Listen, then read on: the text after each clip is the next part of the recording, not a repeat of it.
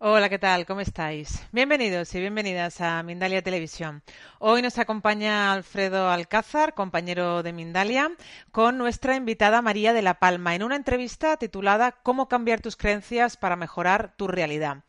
Nuestra invitada es psicóloga, terapeuta holística, empresaria y escritora. Imparte también talleres, conferencias y seminarios divulgativos. Dentro de unos segunditos vamos a pasar a saludarlos, pero antes déjame informarte del próximo viaje que realizará Mindalia a Sri Lanka con Ana García Treyes. Será concretamente del 2 al 15 de agosto de 2019, de este año. Un viaje de iluminación y realización donde viviremos experiencias de transformación en lugares casi vírgenes y llenos de de gran belleza. Además, visitaremos también los templos más sagrados de esta isla.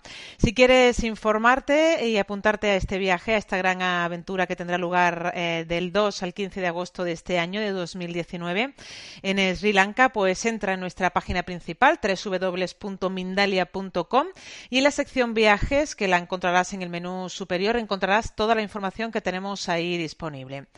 También, eh, por otra parte, si quieres participar en este directo hoy aquí de manera activa en esta entrevista, puedes hacerlo a través de tu chat. Pon la palabra pregunta en mayúscula, a continuación el país desde donde nos estás viendo y luego deja ya el texto de la pregunta en cuestión que le vamos a trasladar a nuestra invitada de hoy. Ella es María de la Palma y está con nuestro compañero Alfredo Alcázar para hablar sobre cómo cambiar nuestras creencias para mejorar la realidad. Vamos a a, saludarlo. Hola, ¿qué tal, Alfredo? Hola, ¿qué tal? ¿Cómo estás, eh, Laura? Gracias por la introducción y gracias a todos vosotros en Chile, en México, en Colombia, en España. También muchos besos para la Argentina y al resto de Latinoamérica, Estados Unidos y, por supuesto, todos los países del mundo que en este momento están viendo y van a asistir a esta charla, a esta interesante charla que vamos a, mantener con María de la Palma en, tanto o en torno a las creencias. Eh, ¿Qué tal? Bienvenida. ¿Cómo estás, María? Hola, buenas noches. Encantada de estar con vosotros y un saludo a todas las personas que nos están viendo ahora. Pues vamos eh, directamente, María, a entrar en, tarea de creencias, eh, una cuestión para muchos dura de, de, solventar, y compleja. Y ah, también de explicar, ¿eh? porque hay mucha temática ahí. Vamos, vamos a intentarlo contigo que, le llegue a todo el mundo esta, esta posibilidad de, entender cómo funcionan nuestras creencias. Lo primero que tenemos que entender, desde mi punto de vista, es ah, ¿Qué es la realidad? ¿Cómo manejamos eh, estas creencias en, torno a qué realidad? ¿Una realidad que se proyecta desde el exterior? ¿Cómo, ¿Cómo definirías tú la realidad que vivimos todos los seres humanos día a día? Mira, la verdad es que es la pregunta del millón, ¿eh? es una buena pregunta, porque para poder hablar de creencias, como tú estabas comentando, lo primero que tenemos que tener claro es qué es la realidad, ¿vale? Porque el paradigma desde el cual yo voy a hablaros esta noche, precisamente lo que postula es que la realidad simplemente es un reflejo del patrón de pensamiento que alberga nuestra mente. Eso sería la realidad. Y por lo tanto es un concepto también muy subjetivo, si lo pensamos fríamente, porque tus patrones de pensamiento posiblemente no sean los mismos que los míos, ni las creencias que tú tienes son las mismas que puedo tener yo.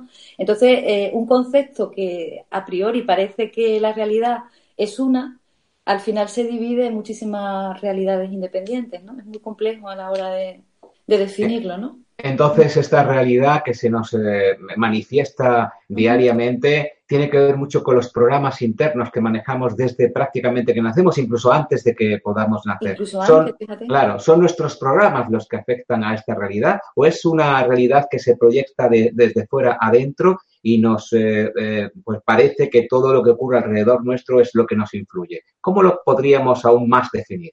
Mira, eh, si me permites que te lo introduzca para ver si así la gente, lo, las personas que nos estén viendo lo ven claro. El abordar esta temática que tú planteas pasa por reformular dos conceptos importantes. Uno sería qué entendemos por mente y otro qué entendemos por ser humano.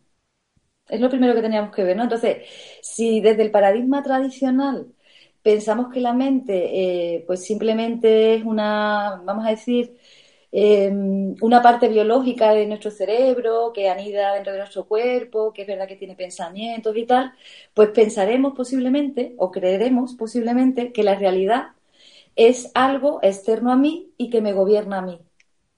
Es decir, eh, esa creación de, la realidad sería de fuera hacia adentro.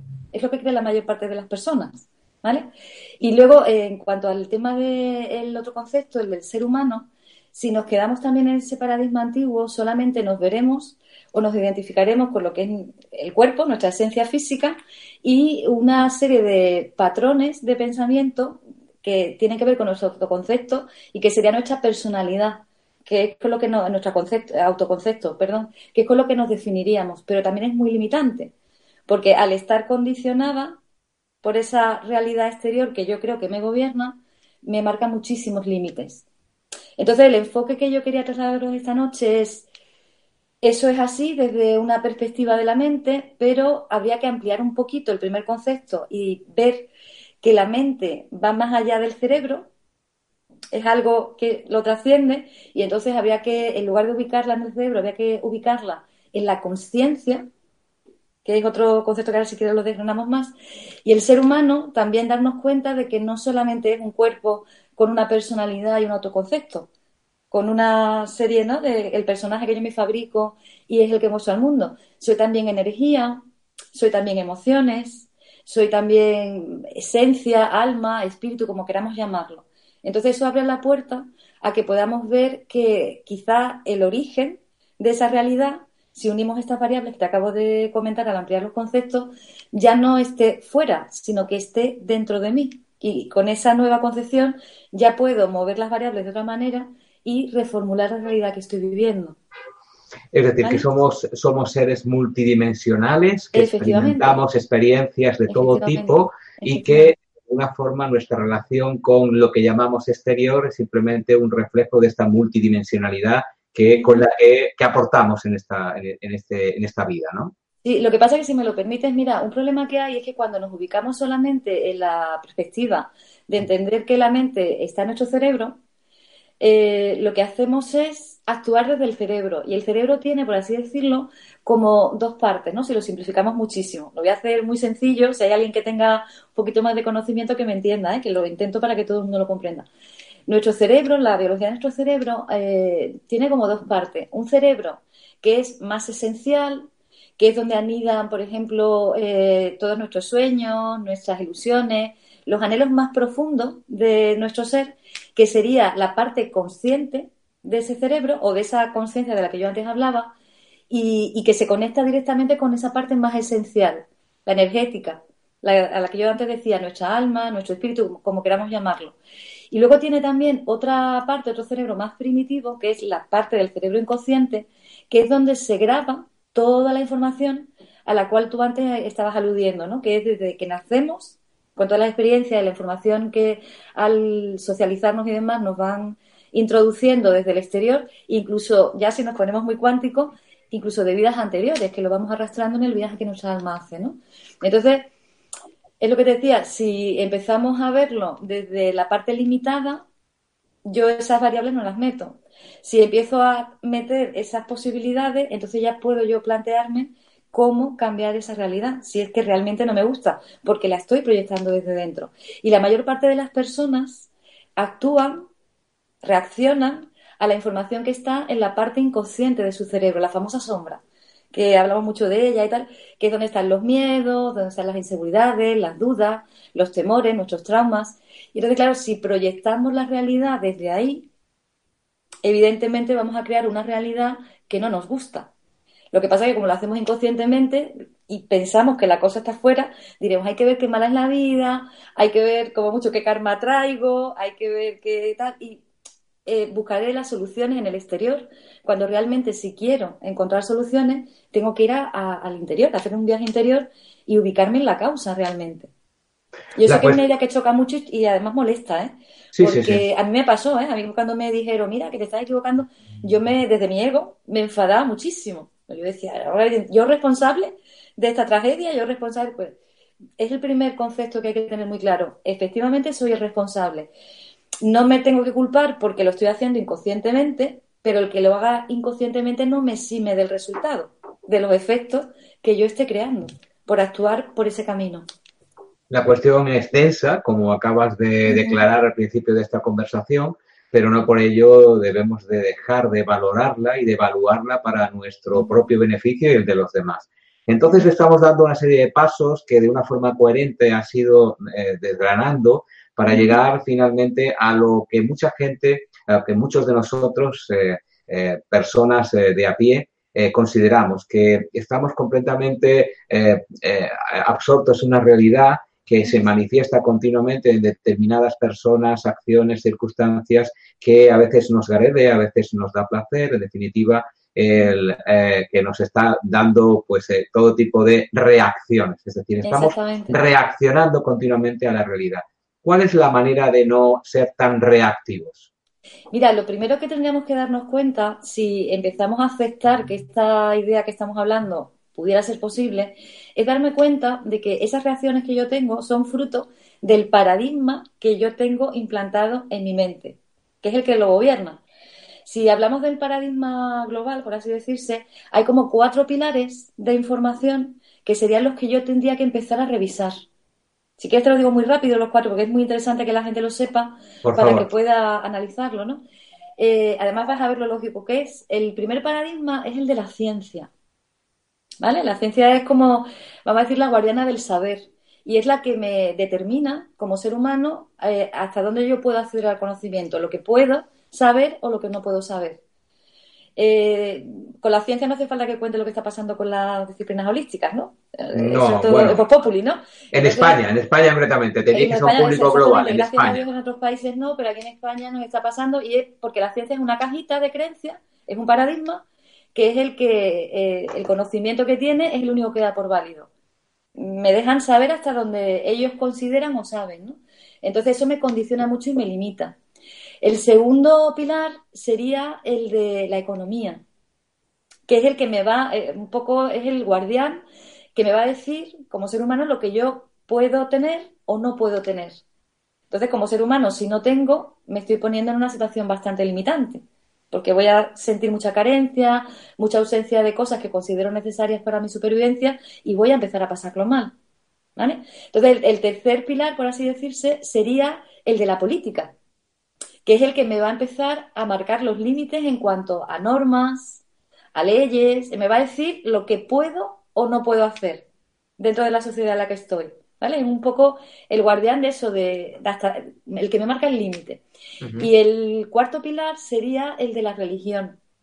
Y, este pilar sería, por así decirse, el guardián de lo que es ético o lo que es moral. Hasta dónde puedo yo hacer lo que debo hacer, lo que no debo hacer, y otra vez me marca el límite. Por como nos educan a la mayoría de las personas, esos cuatro pilares del paradigma tradicional, no el de la nueva era, que es el que normalmente tratamos en conferencias que vosotros promovéis y demás, y los ponentes lo agradecemos enormemente, ¿vale? Pues mm, si no nos damos cuenta la información que nos están metiendo, esos cuatro paradigmas, pues son totalmente limitantes. Si yo no me doy cuenta, porque una ley básica de todo paradigma es que el que está inmerso en él no es consciente de que está en él y lo da como un dogma de fe, actúa en modo automático y lo que me digan. Entonces, si no me doy cuenta de eso, de esos condicionamientos, difícilmente lo voy a poder revisar y poner un poquito de luz en esa sombra a la que yo antes aludía y cambiarlo. Eso es lo primero que tiene que hacer la persona que quiera trabajar sus creencias. ¿no? Ah, has puesto el, listón del trabajo muy alto, los deberes nos los has puesto muy altos. Poquito, sí. todo, todo lo que, lo que nos rodea nos eh, lleva a la sociedad política que tú has llamado, a la ciencia, a la economía o a la religión. Estamos presos. Es que, es que estamos prisioneros, de verdad. Y muchas veces no nos damos ni cuenta. Y además, mira, yo, por ejemplo, en el tema empresarial, que esta, eh, hago una extrapolación, como antes te comentaba, yo me doy muchísima cuenta de que nos condiciona mucho. Una persona, por ejemplo, que va a montar un negocio, eh, cuando se topa con las leyes, ya dice, uy, yo lo haría, pero es que me dejan hasta aquí, yo no voy a poder, o no tengo recursos, o no voy a ser capaz de tal, o esto no es ético decirlo. Entonces, nos están cercenando el que podamos manifestarnos conscientemente y ese sueño que tenemos, esa realidad que queremos crear, realmente plasmarla por el camino. Y no nos damos cuenta, ¿eh? No nos damos no, cuenta. No, no, sí. La, mejor censura es la que actúa desde dentro y eh, nos mm. autocensura. Es la autocensura, la mejor censura. En, su extremo, en el extremo del que estamos, eh, de lo que estamos hablando, llevándolo al extremo. Yo quería recordar eh, que tienes un taller, María, muy pronto, un taller que tiene que ver con las creencias, ¿verdad? Cuéntame, por favor. Pues mira, es un taller que está diseñado precisamente para la temática que estamos hablando hoy, porque como antes decía, es muy denso, es muy complejo, y entonces hemos decidido hacer un taller práctico para que las personas no se queden en la teoría, porque esa es otra. Te lo digo ya como terapeuta con muchísimos años de experiencia, ¿no? Con, eh, hay mucha gente que a lo mejor cuando tiene una realidad que no le gusta dice, pues yo voy a cambiarla. Veo una conferencia como esta, eh, veo otros talleres, eh, se compra libros, lo que sea, ¿no? Pero lo que hace es absorber ese conocimiento, intelectualizarlo y no da el paso necesario de llevarlo a la acción. Es decir, tienen conocimiento, pero no adquieren sabiduría. Entonces, como eso es un clásico y nos hemos dado cuenta de que es así, hemos dicho, vamos a hacer un taller poco más que mi compañera y yo los vamos a encerrar allí con llave para que no se escapen, ¿no? Porque cuando empezamos a trabajar todas estas cosas, la sombra se activa, a la gente le empieza a entrar el miedo y les dan ganas de correr, ¿no? Y vamos a ponerlos a, con los ejercicios prácticos que tenemos, las herramientas terapéuticas que vamos a utilizar, se las vamos a explicar, pero luego se van a poner a hacerlo, para que se vayan de allí con el trabajo hecho. Esa es la idea del taller. Porque si no sabemos que es que no lo van a hacer, ¿eh? No lo van a hacer. ¿Cuándo va a ser el taller? ¿Qué días y dónde? Pues mira, es el, el sábado, eh, no, esta semana, el día 23, va a ser en Algeciras. En España. en Algeciras, España. Sí, eh, está en la provincia de Cádiz, es en un centro que se llama Open Space, que bueno, es un centro multidisciplinar que un poco aboga por estas temáticas y me han pedido la colaboración y yo pues encantada de, con este enfoque que te estoy diciendo, de colaborar con ellos, ¿no? Y ya te digo, vamos a hacer una primera de esta presencial y luego lo haremos también en su versión online para que las personas que no están en España, si se arriesgan a hacer los ejercicios allí, ¿no? En serio, con lápiz y papel, pues puedan conseguir sus objetivos, ¿no?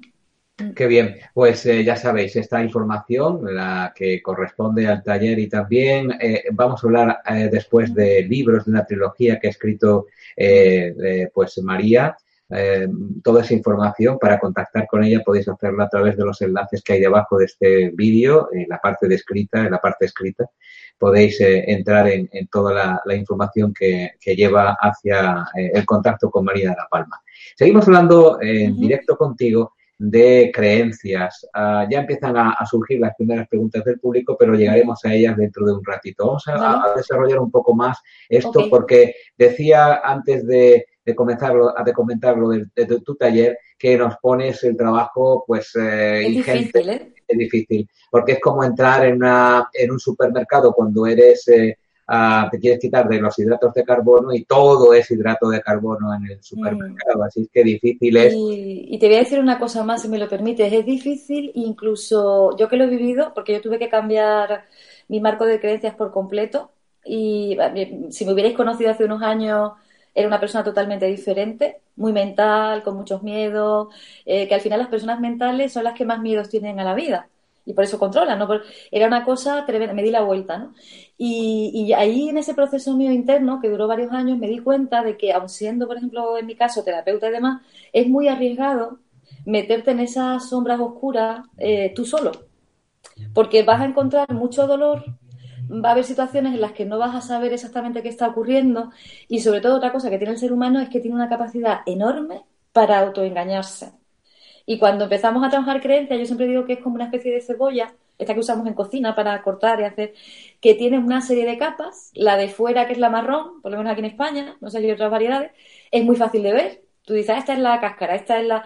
Pero cuando tú empiezas a quitar, a quitar, a quitar, hasta que llegas al núcleo, ahí por el camino te encuentras cosas que no son. Entonces, eh, yo no le aconsejaría a la gente que lo hiciera solo. Yo lo intenté y al final tuve que pedir ayuda de otros profesionales que hay estupendos por ahí y me puse en manos de otros profesionales, aun siendo psicóloga, ¿eh?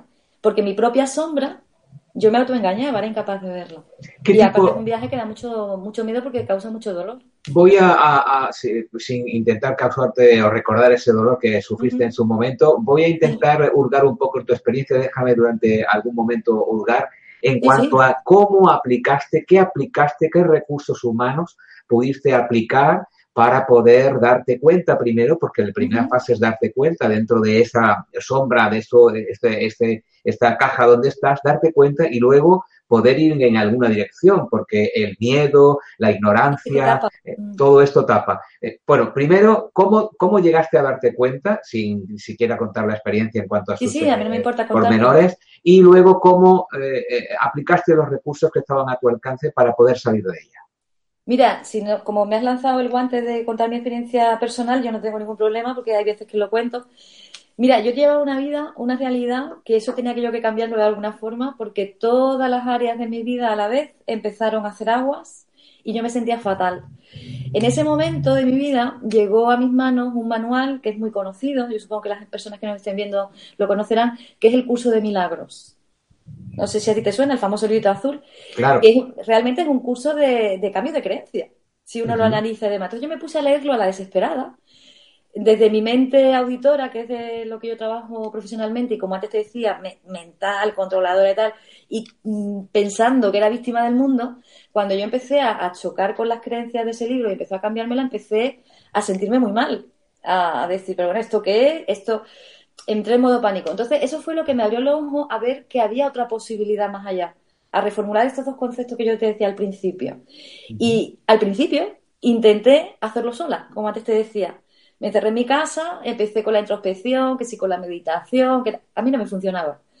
Yo cada vez entendía menos cosas, más se derrumbaba todo y peor me sentía. Y entonces lo que decidí fue ponerme, como antes te decía también, en manos de otros especialistas. Y estas personas empezaron a lanzarme ideas como las que yo estoy trasladando ahora. Yo no quería, pero ya la cosa se puso tan, vamos a decir, intensa, que yo dije, bueno, si lo tengo todo perdido, vamos a hacer este viaje. Y empecé a utilizar técnicas a tres niveles. Eso es muy importante, por eso es lo que lo quiero recargar. Una cosa es, primero, revisar la información que hay en mi mente, sin autoengañarme, teniendo en cuenta los cuatro pilares que yo antes decía. Luego, también darme cuenta de que en cualquier proceso de creación no solamente está la mente implicada, también están mis emociones. Y luego, detrás de mis emociones, unidas a mi mente, están mis acciones. Con lo cual tuve que hacer un trabajo también de liberación emocional para sacar fuera todo lo que me estaba dañando y cuidar muy mucho también mis acciones para que hubiera coherencia entre esos tres eslabones de la cadena. Y aprovecho para deciros que cualquier estrategia de cambio que yo utilice que no contemple esos tres eslabones a la vez y actúe a la vez, esos los tres, no funciona. Porque a mí no me funcionaba. Yo primero decía, bueno, yo sí, ya sé que las creencias tengo tal, que esto me viene, pero no trabajaba sobre mis emociones, estaba cojo, eh, no, no había cambio. Yo seguía sintiéndome mal, la realidad no cambiaba, tal. Y cuando ya me di cuenta de que es necesario pasar por esos tres estadios, trabajé conjuntamente desde los tres. Técnicas hay muchísimas, o sea, muy buenas todas. Pero yo es como le digo a la gente con la que trabajo, las técnicas es, eh, entrenar el cerebro es como entrenar el cuerpo. Yo, por ejemplo, si quiero ponerme en forma física, me voy al gimnasio y decido hacer X ejercicios, ¿no? Tengo que ser constante, tengo que estar, dependiendo de lo que yo quiera mejorar. La mente es lo mismo.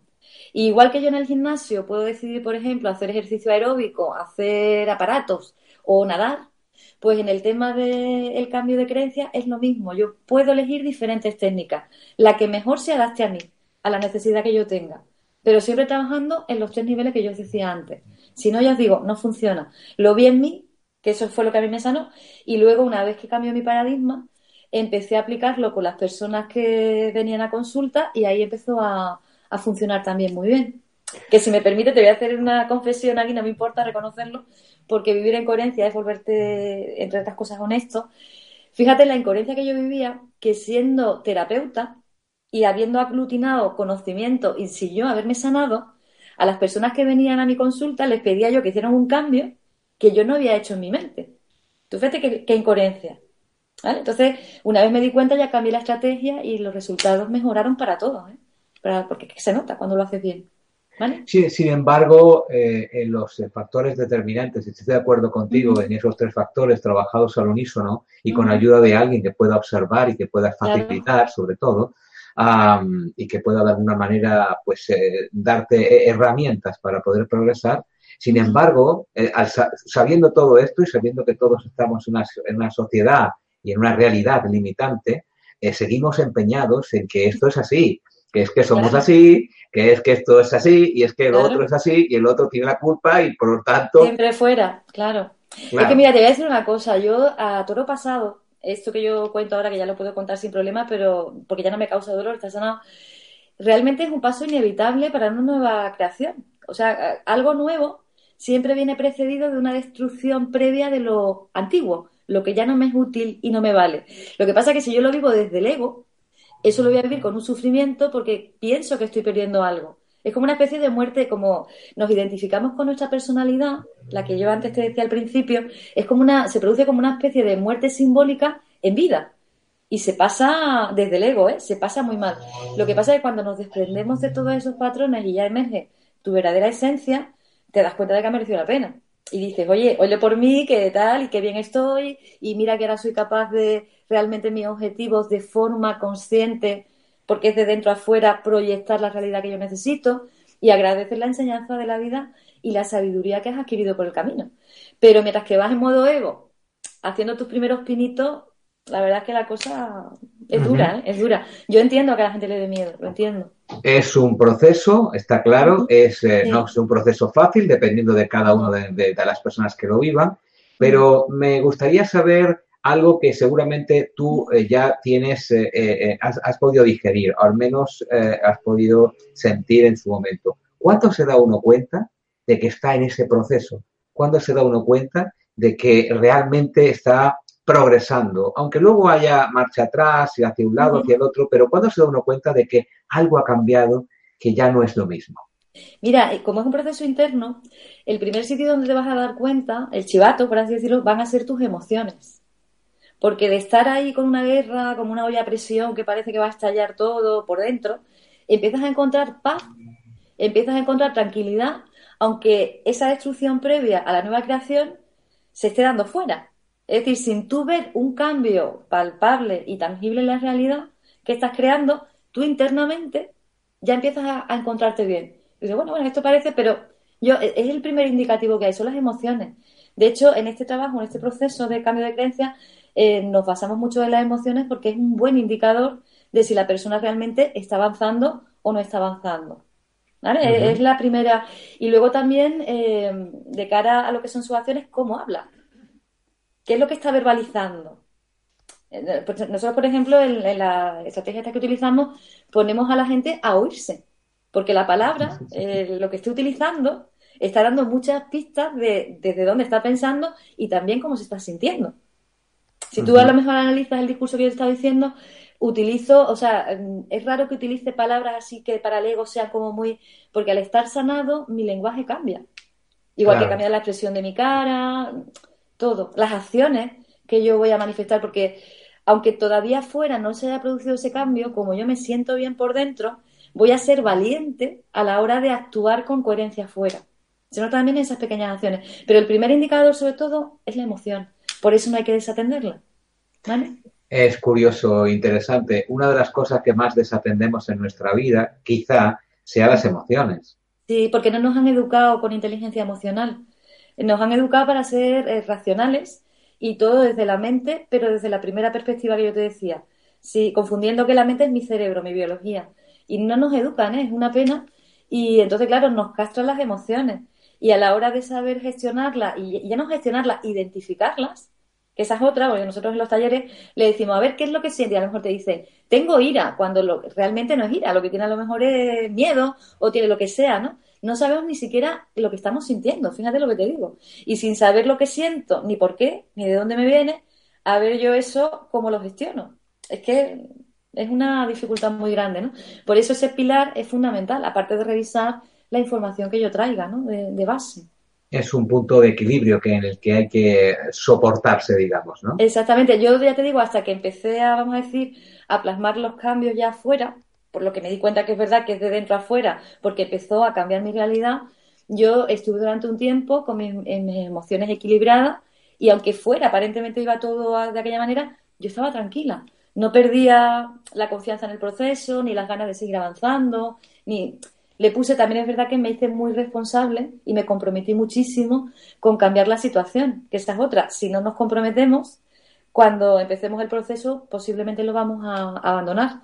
Y lo digo porque lo veo también mucho ¿eh? en talleres, conferencias, que la gente dice, no, yo quiero tal, pero lo que quieren es que cambie el otro o que cambie la realidad por sí misma, sin ellos eh, tomar la responsabilidad que deberían de tomar. ¿eh? Y así no se cambia nada. María, háblame de esta trilogía de la que hablábamos hace un ratito de libros. Eh, tu último libro fue publicado en enero pasado, hace muy poco. Sí, salió al mercado en enero. ha sido el último. mira, esta trilogía precisamente se escribió para el tema del cambio de creencia me lo propuso la editorial y demás, está dentro de una colección que se llama Del humano a la empresa, y el primer volumen, que se llama Dar es crear, aborda lo que es eh, el tema de las creencias a nivel global, de la mente global. El segundo que se llama Soy me recuerdas abordaría el autoconcepto que yo tengo, mi personalidad, cambiar ese concepto a nivel individual. Y Empresas Conscientes, que es el que tú acabas de mencionar, lo que hace es fusionar esas dos realidades. Cuando me ¿qué es la realidad?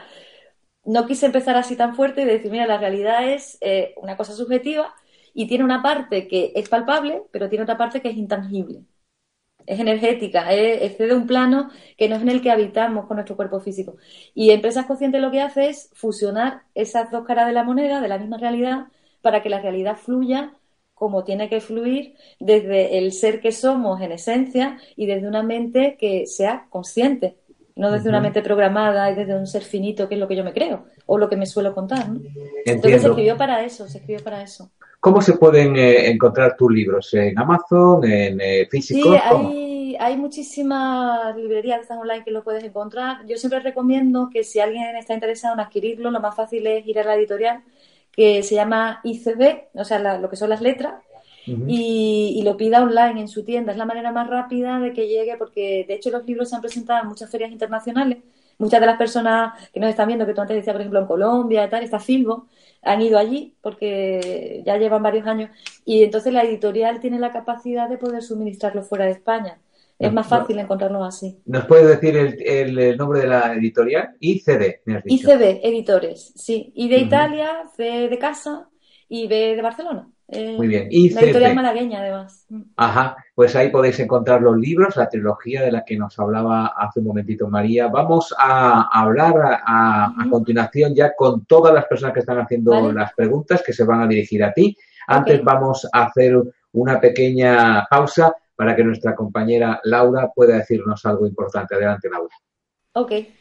Pues así es, Alfredo. Vamos a recordar de nuevo a todos los que están hoy con nosotros acompañándonos eh, el próximo viaje que vamos a realizar desde Mindalia a Sri Lanka con Ana García Treyes. Será del 2 al 15 de agosto de este año de 2019 y será un viaje de iluminación y realización donde vamos a vivir experiencias de transformación en lugares casi vírgenes y llenos de gran belleza. Además, vamos también a visitar los templos más sagrados de esta isla. Si queréis información y si queréis, eh, lo más importante, veniros con nosotros a, vivir esta experiencia a Sri Lanka del 2 al 15 de agosto del 2019, pues entra en nuestra página principal www.mindalia.com y en el menú superior verás la sección viajes. Entra ahí y encontrarás toda la, información que tenemos disponible. Recuerdo Sri Lanka del 2 al 15 de agosto de 2019 con Ana García Treyes. Y ahora, Alfredo, podemos ya empezar ese turno de preguntas. Gracias, Laura. ¿Cómo cambiar las creencias para mejorar eh, tu realidad? Estamos hablando en directo con María de la Palma. Ah, vamos, si te parece, introducir las preguntas que seguramente dan luz desde distintas partes del mundo a, este, a esta conversación y entramos en una conversación ya más global con Giovanna Ayestade desde Perú, que pregunta es una pregunta muy interesante, Giovanna. ¿Cómo tomar decisiones trascendentales entre dos opciones donde cada una trae igual sufrimiento? ¿Cómo saber cuál es la mejor? Muy buena pregunta, ¿eh? la de nuestra amiga de, Perú, porque además pone sobre la mesa una cuestión que yo no he abordado antes.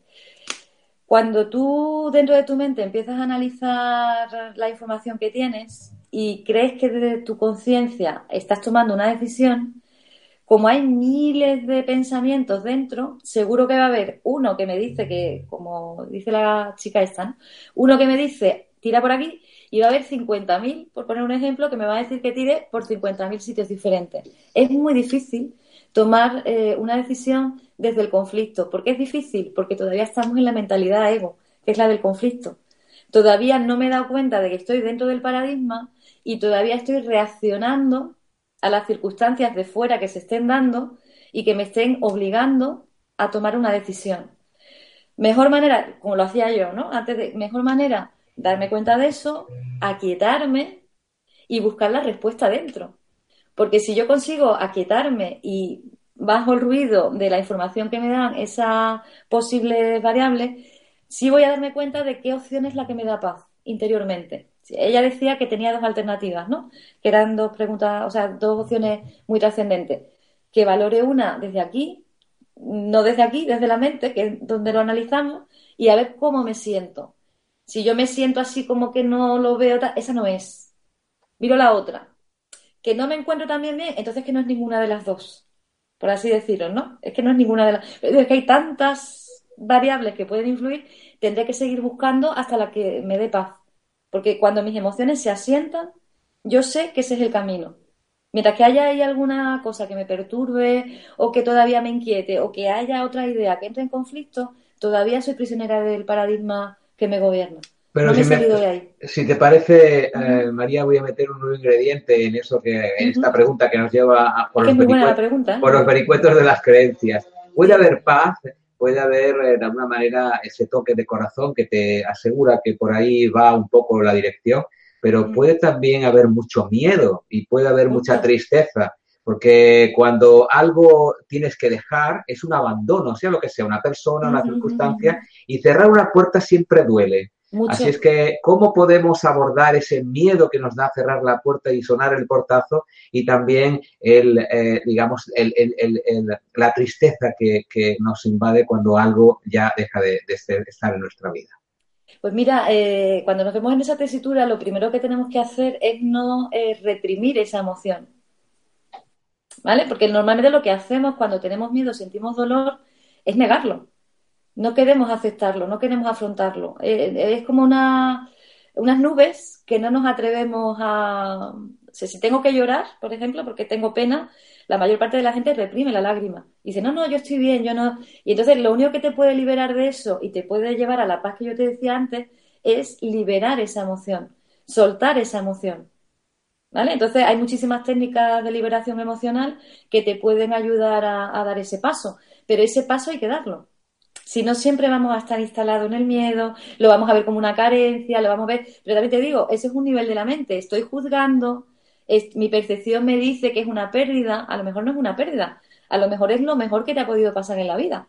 Y te lo digo porque yo perdí muchas cosas, vamos a decir materiales, ¿no? Que para el ego eran dolorosas, pero luego el cambio de vida que he tenido, ojalá lo hubiera hecho antes. Eso casi siempre, casi siempre cuando pasamos el charco ya vemos que el charco no era tan grande. Pero mientras que se pasa el charco parece un océano, ¿eh? Sí, sí, sí, pero que también te digo, es que la mejor manera de verdad de liberarte de una, emoción dañina, por así decirlo, que te está haciendo daño, es soltarla, no reprimirla. Y la gente la mayor parte de las veces lo que hace es contenerla. Entonces, desde ese paradigma, desde esa postura en la que yo me coloco, es muy difícil, si le pregunto a mi corazón, si hablamos en esos términos, que me diga dónde está la paz. Porque estoy poniendo una especie de escudo de que, aunque yo busque la respuesta, es que no la voy a encontrar en la vida ahí. Vamos con más preguntas porque el tiempo vuela y esto es otra pregunta que nos podíamos aquí quedar toda la noche también, porque es una pregunta muy... Dime, dime, perdón. Una, una cosita que voy a decir porque sé que hay poco tiempo, para que, porque antes con mi trono fallo, eh, las personas que no puedan salir las preguntas aquí, que me comprometo a contestarlas luego, ¿vale? Que es que yo antes no me daba cuenta de eso y no entraba en los chats, ¿no? Y yo aplaudo, María, aplaudo ese compromiso. Me equivoqué, es que me equivoqué y quiero rectificar porque rectificar de sabios, ¿no? Eso es. El diálogo continúa después. Eh, María se refiere a que cuando este vídeo quede en diferido hay preguntas que pueden hacer por cualquiera de vosotros, cuestiones, abordajes de distintos temas y María se compromete, no así. Y además lo estoy diciendo en público, ¿eh? Lo estoy diciendo en público. Pues así que recoger ese compromiso, hacer vuestras cuestiones y vuestras eh, consultas y preguntas a María y después cuando lo vayáis en diferido aquí en la descripción del vídeo escrito, donde también encontráis toda la información relativa a cómo contactar con María para sus libros y también para su taller. Vamos a esta pregunta que te... A ver, la que, la que es buena, a ver. que también te digo que es buena porque nos lleva a otra dimensión muy importante en esto de las creencias. Nancy González pregunta desde París, en Francia, ¿y qué hacer ante una realidad de enfermedad grave? ¿Qué tipo de creencias adoptar? Pues esta es muy buena, ¿eh? Esta es muy buena porque, a ver, eh, cuando el problema de nuestra realidad lo tenemos en el cuerpo, porque hemos perdido la salud, no te, no, ¿cómo te digo? Nos da de bruces otra vez con el paradigma que estamos intentando abandonar. Porque claro, el miedo mío es perder mi integridad física, ya no mi personalidad. Entonces es muy difícil, eh, eh, el miedo como que se multiplica. Porque si me asocio con un cuerpo y el cuerpo no sana, yo puedo dejar de existir. Entonces ahí la cosa también, ¿no? Yo a, Nati me has dicho, ¿no? Que se llamaba esta persona. Se llama Nancy, Nancy. Ah, Nancy, perdón, pues había entendido Nati, que era lo que. Pues Nancy, eh, yo lo que le diría es que si su problema es de salud, eh, las creencias que tenemos a nivel emocional también se proyectan sobre nuestro cuerpo. No solamente se crea una realidad física en el exterior, en algo tangible, sino que también se proyecta en su cuerpo. Hay muchísimas técnicas, las de bioemoción, que vosotros, por ejemplo, en Mindale tenéis un montón de vídeos y demás, para mí son las mejores para abordar esta temática. Si ella tiene un problema en concreto de salud, que sonde desde la bioemoción qué patrón de pensamiento es el que está activando el código biológico de esa enfermedad que tiene, y si lo pilla y actúa desde los tres pilares que yo te comentaba antes, es muy fácil que pueda mejorar mucho su estado de salud.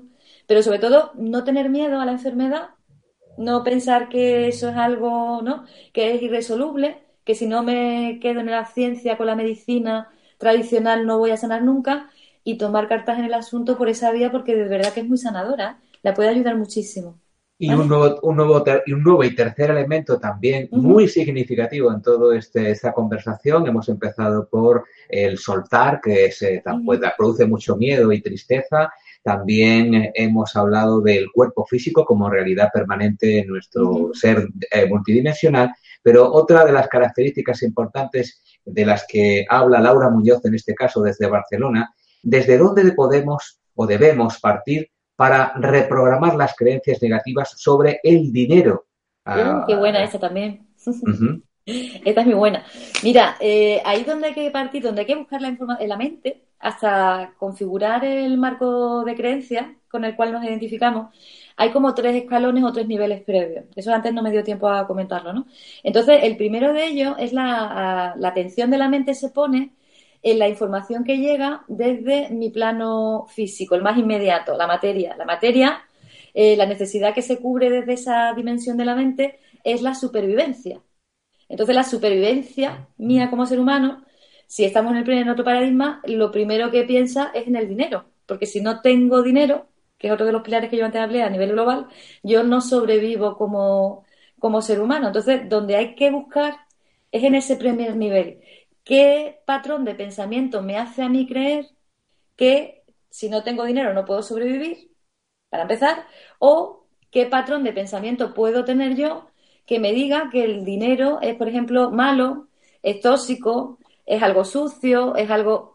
Porque muchas veces eh, de la educación que recibimos eh, se nos quedan esas ideas y energéticamente hablando, que es otra de las variables que antes introducimos inconscientemente, como pienso que es malo para mí, lo rechazo. Entonces, abordar dónde está de verdad la idea original que está bloqueando mi abundancia, y aquí recalco, abundancia que no es dinero, porque se puede ser abundante de muchísimas cosas, pero como ha preguntado por la economía, la abundancia, y una vez que yo me dé cuenta dónde está ahí, vamos a decir, el muro de contención, lo que me está impidiendo que desde dentro yo proyecte esa abundancia, cambiarlo con las técnicas de reprogramación. Eh, esta creencia es muy fácil, de, pero está muy extendida. por, la, la situación económica, por claro, claro, ahora mismo está muy extendida. Qué maravilla de preguntas, cómo nos hacen progresar las preguntas de todas las personas que están haciendo en este momento sus cuestiones. Y esta también va a darnos un paso más en, esta, en este diálogo. Viene de parte de Pablo del Barrio en España y dice, soy demasiado mental, estoy atrapado en un trabajo que me limita y me está afectando incluso hasta el sueño. ¿Cómo puedo empezar a cambiar para salir de este bucle? Estamos hablando del trabajo en este caso. Vale. Mira, es que siempre es lo mismo. Eh, esta mujer siempre contesta lo mismo, pero es que realmente siempre tienes que mirar lo mismo. Y además, mira, se me dio una, da la casualidad de que ayer, hablando con unas amigas mías tomando café, tienen el mismo problema que tiene Pablo. El mismo problema. Como yo antes decía, eh, el marco de creencia es una cebolla con muchas capas. Hace un cierto tiempo, yo hablando con ellas, le digo, mira, tú tienes que ver lo que esa situación externa, con la técnica del espejo, te está mostrando. A ver si a lo mejor tú estás en un trabajo con unos jefes que son autoritarios, que no te gustan y tal, porque tú lo que tienes que trabajarte a nivel de alma es a lo mejor la dignidad, el amor propio, el... se lo empieza a trabajar, empieza a mejorar el entorno tal, pero no habíamos llegado al núcleo de la cebolla. Todavía estamos camino de, ¿no? Y ayer, curiosamente, que me sacaron este tema, ya hablando yo con ella, le, le dije, digo, mira, que ya estaba yo con la idea de esta conferencia en mente, ¿no?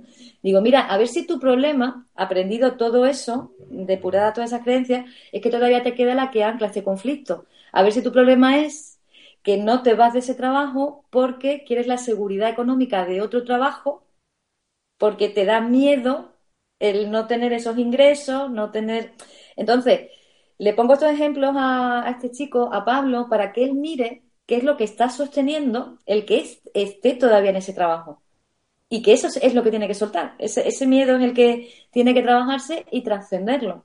Y como le dije a mi amiga ayer, esto no es una apología, eh, en Empresas Conscientes, en el libro este lo recalco mucho, no es una apología a que si estoy mal en un trabajo, que no me deja dormir, que no tal, que yo firme mi baja voluntaria y me vaya, ¿no? A las bravas, no, no, vamos a hacerlo con cabeza, vamos a hacerlo tal, pero vamos a ver de verdad qué es lo que, ¿por qué estoy yo ahí? ¿Qué me está mostrando a mí la situación? Yo soy el que lo origina y los externos son mis espejos. A ver qué me muestran los espejos. Para que yo realmente todavía no haya querido la sabiduría que necesito, esté todavía en el conocimiento y no me haya podido escapar de la situación. Porque esa es otra, cuando se cambia la creencia y se proyecta otra cosa, ese espejo o esa situación deja de ser necesaria y se desvanece. Me va a aparecer el trabajo que sea, me, no sé, voy a decidir a lo mejor emprender, voy a lo que sea, pero me voy de ahí.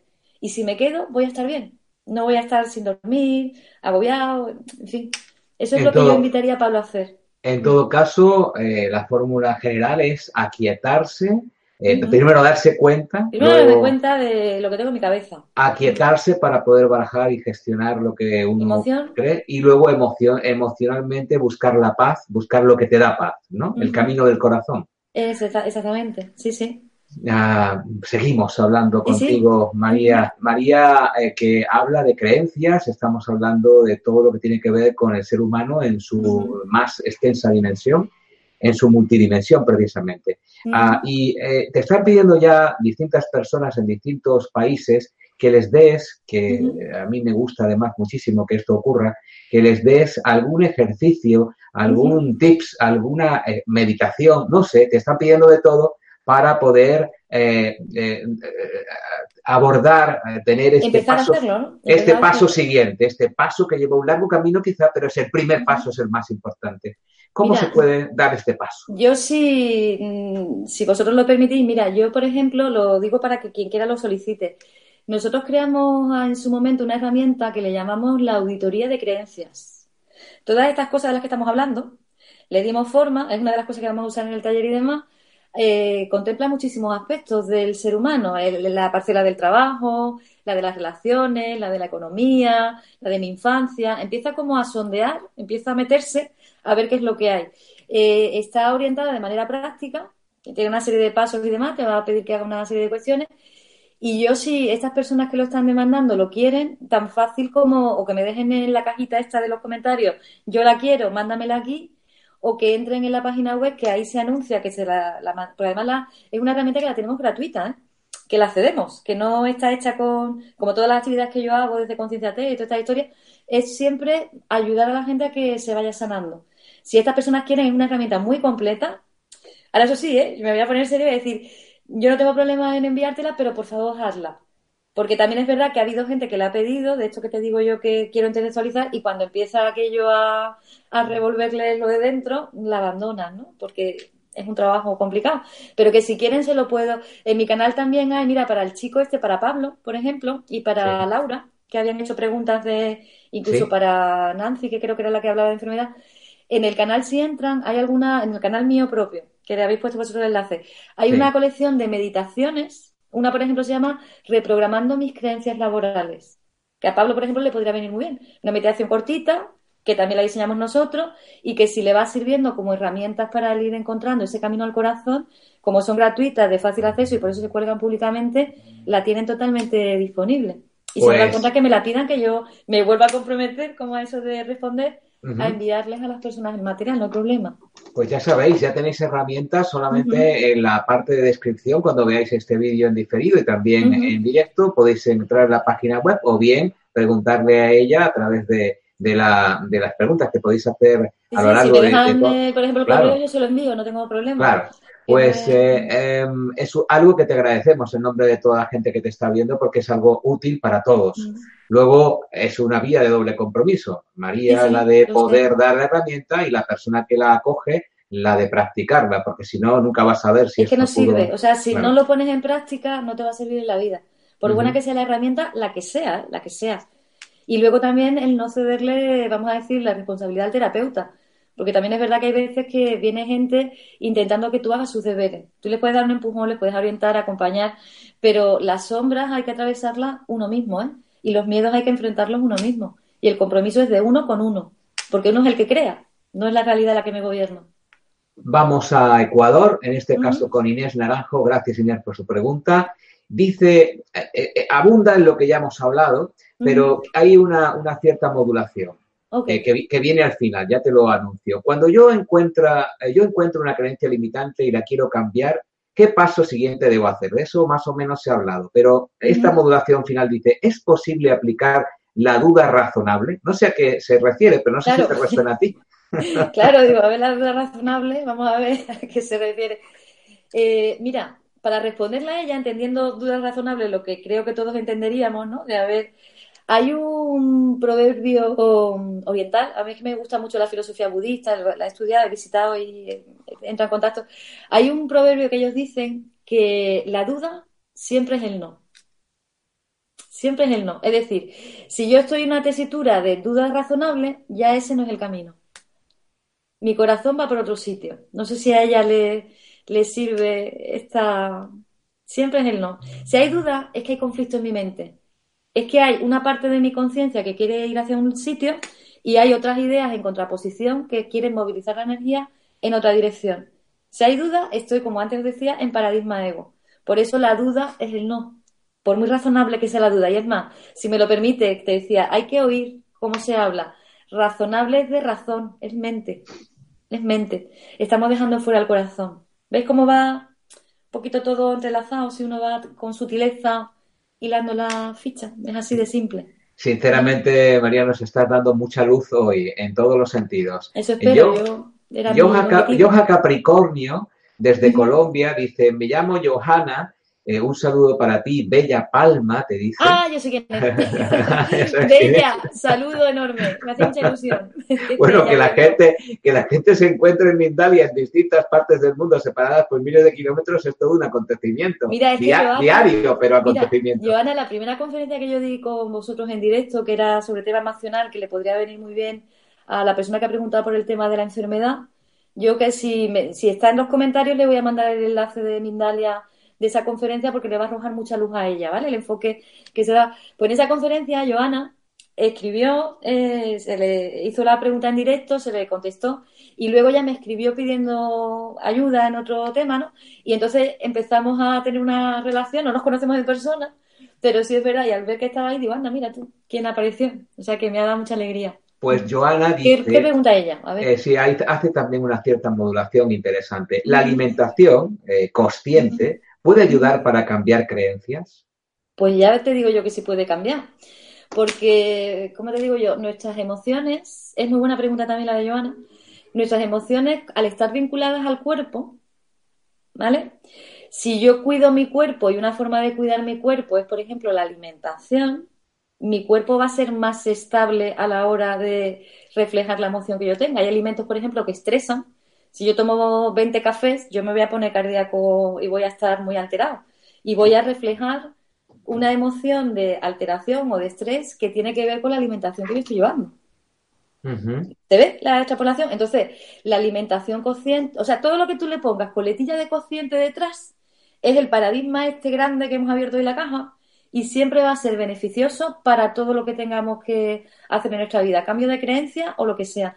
Entonces, es una buena pauta porque hay alimentos que nos van a ayudar a estar en equilibrio y a encontrar ese camino y estar sosegados, ¿no? Es muy buena la apreciación también. Hay otras preguntas. Nuestro tiempo ha concluido. Se quedan pocos minutos y los eh, suficientes como para recordar eh, tu taller, que es dentro de muy poco. Por favor, recuérdanos día, ese taller. Día 23 en Algeciras, España. en el centro España, Open Space.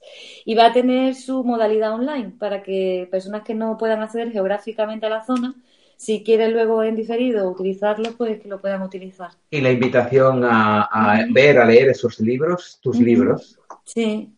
Pues mira, los libros son para creencias globales, Dar es crear, que es el primer volumen. El de las creencias individuales o el autoconcepto o personalidad se llama Soy me recuerdas. Y el tercer libro, que es el que hace la extrapolación entre las dos mitades de la realidad, la tangible, que es la que vemos desde la mente, y la intangible, que es la que sentimos desde el corazón, se llama Empresas Conscientes. Y los tres libros pues los podéis encontrar en la editorial ICB Editores, que malagueña y online se puede encontrar fácilmente en cualquier librería. Y toda la información de María de la Palma la podéis encontrar debajo de este vídeo para cualquier contacto con ella, para cualquier consulta con ella y con su compromiso además de facilitaros herramientas online y también de responderos a cualquier pregunta que hagáis a partir Me comprometo. Lo, digo pues, públicamente. comprometido público y así que aprovechad, amigos, amigas. Ha llegado el momento de despedirse, María. Ha sido una muy bonita hora pasada contigo en la que hemos aprendido mucho y te agradecemos esa aportación que nos has hecho a todos. No, yo gratitud a vosotros siempre, que de verdad que me encanta poder contribuir en la medida de mis posibilidades dentro de este espacio, porque yo creo que el mundo necesita mucha luz y es un sitio desde el cual se puede poner, ¿no? Así que la agradecida yo, de verdad. Si ha servido la charla y a alguien le ayuda, yo encantada de haber participado esta tarde. Seguro que ha servido, seguro que, que ha servido, así lo sentimos todos. A todos, a todas, muchísimas gracias por estar ahí, por vuestra colaboración, por vuestras maravillosas preguntas que dan mucha luz y mucha aportación a todo tipo de conversación entre nosotros y nos volvemos a encontrar en otro programa en directo aquí en Mindalia Televisión. Gracias a todos y a seguir con muchísima luz en todo el mundo. Y a nuestra compañera Laura le damos el paso para que despida el programa. Gracias. Gracias a vosotros. Bueno, pues muchísimas gracias, María de Palma, por todo lo que has compartido. Gracias también a ti, por supuesto, Alfredo, por estar hoy con nosotros y por esta entrevista. Que te dan las gracias también a ti, Alfredo, por cómo has conducido la entrevista desde, desde Chile. Eh, gracias a, a, todos, por supuesto, por acompañarnos desde México, España, Argentina, Chile, Ecuador, Colombia, Perú, Estados Unidos. Gracias, gracias a todos por compartir también todas vuestras inquietudes a través de del chat. Si os ha gustado este vídeo, si os ha gustado este tema, os pido que por favor nos lo hagáis saber dejándonos un me gusta debajo de este vídeo. También un comentario positivo si así lo deseáis y por supuesto que compartáis este vídeo en vuestras redes sociales para que esta información pueda llegar a más personas en todo el mundo. Y si no lo habéis hecho, os pido que también os suscribáis a nuestro canal de Mindalia Televisión en YouTube. Gracias y nos vemos en la próxima conexión de Mindalia en directo. Hasta pronto.